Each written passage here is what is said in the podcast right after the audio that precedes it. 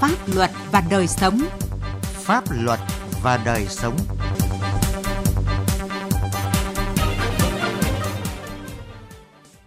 Xin kính chào quý vị và các bạn. Chương trình Pháp luật và đời sống hôm nay có những nội dung sau. Trung cư 5 tầng dốc hanh thành phố Thái Nguyên xuống cấp, người dân lo lắng. Buôn bán các loại thuốc tân dược không rõ nguồn gốc có thể bị xử lý hình sự. Thành phố Hồ Chí Minh quyết giảm tai nạn giao thông từ 5 đến 10% dù rất khó. Pháp luật đồng hành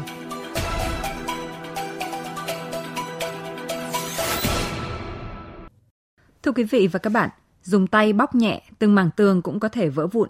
Dầm bê tông chịu lực công trình nhưng giờ chỉ còn trơ lõi thép. Quan sát bằng mắt thường cũng thấy sự nguy hiểm luôn rình rập. Đó là thực trạng tại trung cư 5 tầng dốc hanh, phường Trung Thành, thành phố Thái Nguyên, tỉnh Thái Nguyên, nơi có hàng trăm hộ dân đang sinh sống. Phóng viên Quang Chính phản ánh thực trạng này qua bài trung cư 5 tầng dốc hanh xuống cấp, người dân lo lắng. Khu trung cư 5 tầng dốc hanh gồm 3 khối nhà A1, A2, A3 với 240 căn hộ ở phường Trung Thành, thành phố Thái Nguyên, được xây dựng từ những năm 70 của thế kỷ trước. Đây là nơi ở của nhiều thế hệ cán bộ công nhân viên công ty gang thép Thái Nguyên. Sau hơn 40 năm sử dụng, các căn hộ ở đây đã bị hư hỏng xuống cấp nghiêm trọng. Chỉ tay vào những mảng tường bong chóc và thanh dầm bê tông trơ lõi thép, ông Vũ Văn Sản ở tầng 1 cầu thang 3 nhà 2 cho biết, hơn 40 năm tồn tại, khu tập thể giờ trở thành nỗi lo lắng của các hộ dân nơi đây. Đấy nó đang lở loét hết cả ra giờ cái oxy hóa và các cái sát trước nó đã hở ra nhiều rồi và thậm chí còn rột cái hệ thống chống rột thì nóc là nó không, không còn nữa. Thế nên nó cứ rột các tầng thì nó cứ chảy theo nó luồn trong tường nó vào các nhà. Có nhà phải chạy giường chạy chiếu rất là khổ. Trước tình trạng khu nhà xuống cấp nguy hiểm nên một số hộ có điều kiện đã chuyển đi nơi khác.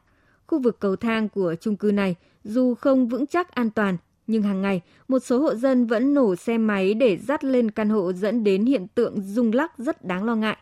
Bà Đặng Thị Như Mai ở tầng 3 cầu thang 3 nhà A1 cho biết, cả ba thế hệ gia đình bà sống trong căn hộ rộng 28 mét vuông của khu chung cư.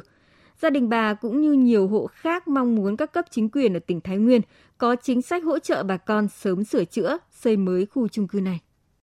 Nhà xây dựng là cũng là lâu rồi cho nên là hỏng hóc là nó cũng có rất là nhiều. Trông quá là sập sệ quá là trị rộng.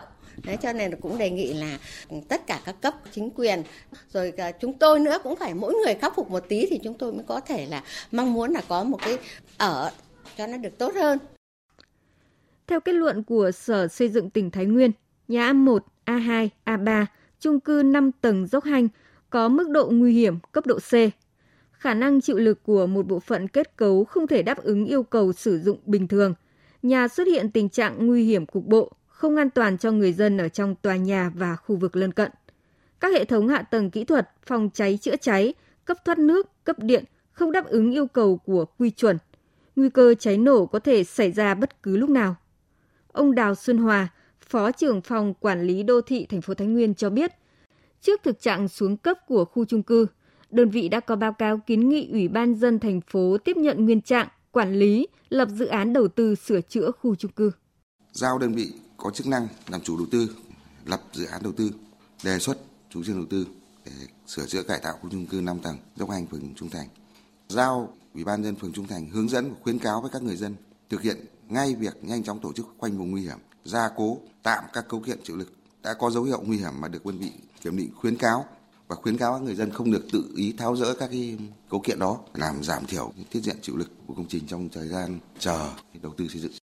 Khu chung cư 5 tầng dốc hanh là công trình xây dựng từ lâu, kết cấu đã yếu, nhiều hạng mục xuống cấp nghiêm trọng, nên việc di rời người dân ra khỏi đây là cấp thiết.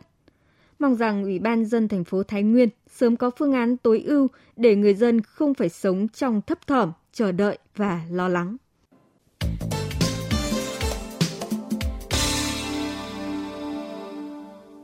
Thưa quý vị và các bạn, khi dịch COVID-19 vẫn diễn biến phức tạp, số ca mắc mới liên tục tăng, thì nhiều đối tượng lợi dụng tình hình này để kinh doanh thuốc điều trị không rõ nguồn gốc xuất xứ nhằm trục lợi. Hành vi này bị cả xã hội lên án và có thể bị khởi tố hình sự. Phóng viên Đài Tiếng Nói Việt Nam phỏng vấn luật sư Nguyễn Danh Huế, Chủ tịch Hội đồng thành viên Công ty Luật Hừng Đông, Đoàn Luật sư thành phố Hà Nội. Mời quý vị và các bạn cùng nghe. Thưa luật sư, Trong thời gian gần đây, lợi dụng tình trạng các ca bệnh COVID-19 ngày càng tăng ở các địa phương, cùng với tâm lý hoang mang của không ít người dân, các đối tượng đã tung ra thị trường các loại thuốc điều trị không rõ nguồn gốc. Nhìn nhận của ông như thế nào về vấn đề này ạ?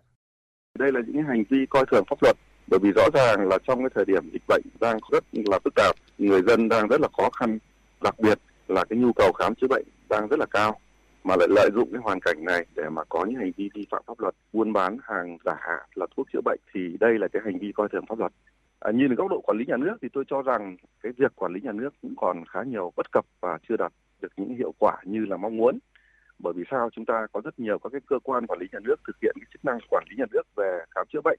Có những cái cơ quan như là các cơ quan thanh tra về y tế cơ quan về quản lý thị trường. Tuy nhiên cái việc mà buôn bán hàng giả hàng nhái là thuốc chữa bệnh cũng đang diễn ra rất là phổ biến và được dư luận phản ánh rất là lâu nay. Nhưng mà cái tình trạng này vẫn diễn ra và không có cái dấu hiệu mà suy giảm thì tôi cho rằng cái chức năng quản lý nhà nước là chưa đạt được cái hiệu quả như mong muốn. À, về góc độ xã hội thì tôi cho rằng đạo đức xã hội đang bị băng hoại và xuống cấp rất là nghiêm trọng bởi vì trong cái tình cảnh mà người dân đang rất là khó khăn mà cái nhu cầu khám chữa bệnh tăng cao thì lợi dụng cái việc này để mà trục lợi thì đây là cái việc mà đạo đức xã hội nó xuống cấp rất là nghiêm trọng. Và là cái nhận thức của một bộ phận không nhỏ người dân vẫn còn rất là hạn chế. À, chúng ta sử dụng những cái thuốc chữa bệnh vào trong người nhưng chúng ta lại tin bằng cái niềm tin nội tâm rất là mù quáng thậm chí nhiều người còn thiếu hiểu biết pháp luật bị các cái đối tượng lợi dụng trục lợi trong cái thời điểm hiện nay. À, việc mua bán sử dụng các loại thuốc điều trị COVID-19 khi chưa được cơ quan có thẩm quyền cấp phép lưu hành trên thị trường à, tiềm ẩn nguy cơ ảnh hưởng xấu đến sức khỏe của người dân, giảm hiệu quả trong công tác phòng chống dịch. À, theo quy định của pháp luật, hành vi này sẽ bị xử lý như thế nào, thưa luật sư ạ? À, hiện nay thì chúng ta đang có cái nghị định 98 năm 2020 của chính phủ về xử phạt vi hình chính trong cái hoạt động thương mại sản xuất hàng giả và hàng cấm bảo vệ quyền lợi người tiêu dùng.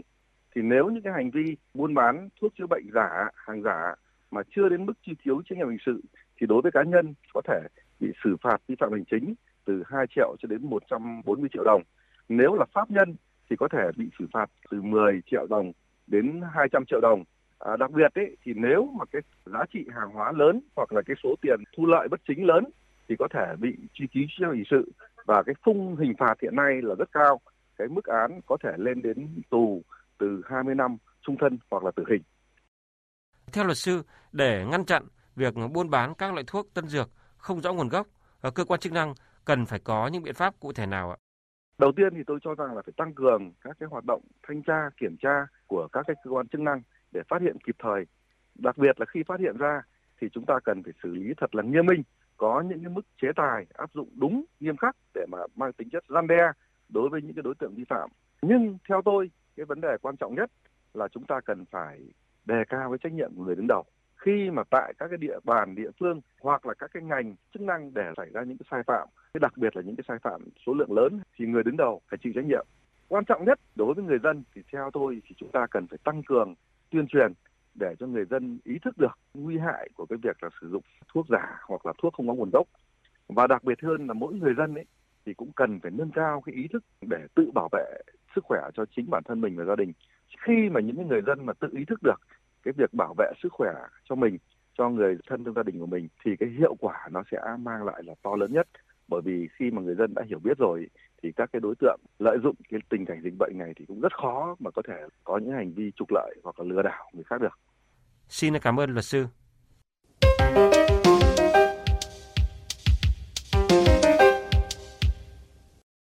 Thưa quý vị và các bạn, năm 2021, thành phố Hồ Chí Minh giảm sâu tai nạn giao thông ở cả ba mặt. Tuy nhiên, thời điểm trước và khi thành phố thực hiện giãn cách xã hội theo chỉ thị 16 thì tình hình giao thông lại có chiều hướng tăng ở một số địa bàn. Do đó, trong năm nay, để tiếp tục hoàn thành mục tiêu giảm tai nạn giao thông từ 5 đến 10% so với trước đó, đòi hỏi quyết tâm rất lớn của cả chính quyền và người dân thành phố. Bài viết của Hà Khánh, phóng viên Đài Tiếng nói Việt Nam thường trú tại thành phố Hồ Chí Minh đề cập. Những ngày sau Tết Nguyên đán 2022, lượng lớn người dân các tỉnh thành phố đổ về lại thành phố Hồ Chí Minh để làm việc, dẫn đến tình hình giao thông tại thành phố bắt đầu đông đúc. Đặc biệt là sau ngày 14 tháng 2, khi học sinh các cấp đều đến trường học trực tiếp thì tình hình càng căng thẳng hơn. Cảm nhận hiện nay là tình hình giao thông tại thành phố Hồ Chí Minh bắt đầu đã hồi phục như thời trước khi có dịch và do đó áp lực về tai nạn giao thông cũng tăng lên. Anh Trịnh Viết Quân, người dân thành phố Thủ Đức thường ngày đi làm tại quận 3 nhận xét. Trước và sau Tết Nguyên đán có sự khác biệt rất rõ. Cung đường à, tôi trước kia đi nếu chỉ mất 30 phút thì nay đã lên tới 45 phút thậm chí một giờ đồng hồ. Ngoài ùn tắc thì va chạm cũng như tai nạn giao thông cũng thường thấy hơn. Theo ông Trần Quang Lâm, Giám đốc Sở Giao thông Vận tải Thành phố Hồ Chí Minh, năm 2021 là năm rất khó khăn cho tất cả các lĩnh vực, trong đó có giao thông vận tải. Theo ông Lâm, năm 2021 là năm giảm sâu nhất về tai nạn giao thông và đây là năm thứ bảy mà tai nạn giao thông giảm cả ba mặt trên 5%. Theo thống kê, số người chết tại thành phố chiếm 8% cả nước, trong khi dân số thành phố chiếm đến hơn 10%, là đô thị đặc biệt, dân cư đông nhất nên đây là kết quả thể hiện được sự nỗ lực cố gắng của ngành giao thông. Năm 2022, thành phố Hồ Chí Minh đặt mục tiêu tiếp tục kéo giảm từ 5 đến 10% các chỉ tiêu về tai nạn giao thông so với năm 2021. Theo nhiều đơn vị địa phương, đây là một chỉ tiêu rất khó bởi tai nạn giao thông năm 2021 giảm sâu có lý do khách quan là thành phố thực hiện giãn cách xã hội kéo dài nên lượng phương tiện ra đường ít. Trong khi năm 2022, tình hình kinh tế xã hội đã trở lại bình thường mới nên chắc chắn tình hình ùn tắc và tai nạn sẽ tăng. Ông Hoàng Tùng, Chủ tịch Ủy ban nhân dân thành phố Thủ Đức nói: Đẩy mạnh hoạt động tuần tra kiểm soát và xử lý nghiêm tất cả các hành vi vi phạm trật tự an toàn giao thông, nhất là các lỗi vi phạm dẫn đến nguyên nhân tai nạn giao thông chỉ đạo các lực lượng chức năng và địa phương kiên quyết xử lý đối với các trường hợp vi phạm trật tự đô thị, trật tự công cộng, đặc biệt là các hành vi vi phạm hành lang an toàn giao thông đường bộ. Thượng tá Nguyễn Đình Dương, trưởng phòng cảnh sát giao thông đường bộ đường sắt công an thành phố Hồ Chí Minh cũng băn khoăn về chỉ tiêu kéo giảm từ 5 đến 10% nhưng khẳng định lực lượng này tiếp tục xây dựng kế hoạch tuần tra xử lý theo chuyên đề, kế hoạch cao điểm, chủ động làm việc với các địa phương để lên các phương án phân luồng giao thông từ xa, tăng cường xử lý vi phạm, triển khai cao điểm trấn áp tội phạm, tăng cường tuyên truyền, vân vân. Đặc biệt, lực lượng này chủ động bố trí lực lượng tuần tra kiểm soát linh hoạt, phù hợp thực tế theo hướng tuần lưu, quán xuyến tốt địa bàn đậm trách, xác định mục tiêu trọng tâm là kéo giảm tai nạn giao thông. Thượng tá Nguyễn Đình Dương nói: cũng đề nghị khi mà có cái lượng tăng đột biến thì các đồng chí cũng có cái thông tin phối hợp với lực lượng cảnh sát giao thông để lực lượng cảnh sát giao thông sẽ chủ động phân luồng từ xa chủ động bố trí lực lượng để nhằm không để tình trạng ùn ứ hàng hóa hoặc hành khách trên cái tuyến tham gia giao thông. Chủ tịch Ủy ban nhân dân thành phố Hồ Chí Minh Phan Văn Mãi đánh giá ngành giao thông đóng vai trò rất lớn trong quá trình chống dịch và phục hồi kinh tế của thành phố Hồ Chí Minh trong năm qua. Để thực hiện các chỉ tiêu nhiệm vụ năm 2022, ngành giao thông cần phải phân tích mổ xẻ từng nguyên nhân để phát huy những điểm tích cực, đồng thời rút kinh nghiệm chỉ rõ những bất cập để khắc phục. Người đứng đầu chính quyền thành phố cũng nhận định tỷ lệ giảm tai nạn giao thông trong năm 2021 đã gần như chạm đáy. Mục tiêu giảm tiếp từ 5 đến 10% trong năm nay là khó. Do đó, cần phải phấn đấu hơn nữa và cần phải tập trung cải thiện chất lượng việc kéo giảm, làm tốt công tác dự báo để triển khai các giải pháp phù hợp. Chúng ta nên tập trung, chứ không chỉ chúng ta kéo giảm về mặt lượng không, mà chúng ta nâng chất bằng các cái biện pháp tuyên truyền, nâng cao nhận thức ý thức, bằng các cái biện pháp phòng ngừa, bằng cách là chúng ta dự báo, xác định được những cái yếu tố tiềm ẩn và có những cái giải pháp để giải quyết trước đó. Với một đô thị lớn có mật độ giao thông rất cao như thành phố Hồ Chí Minh, để thực hiện được mục tiêu tiếp tục kéo giảm tai nạn giao thông từ 5 đến 10% trong năm 2022, rất cần có quyết tâm chính trị rất lớn của các cấp, các ngành và của chính người dân khi kết quả năm 2021 đã chạm đáy. Chương trình Pháp luật và đời sống hôm nay xin dừng tại đây. Chương trình do biên tập viên Quang Chính biên soạn. Xin chào và hẹn gặp lại quý vị trong các chương trình sau.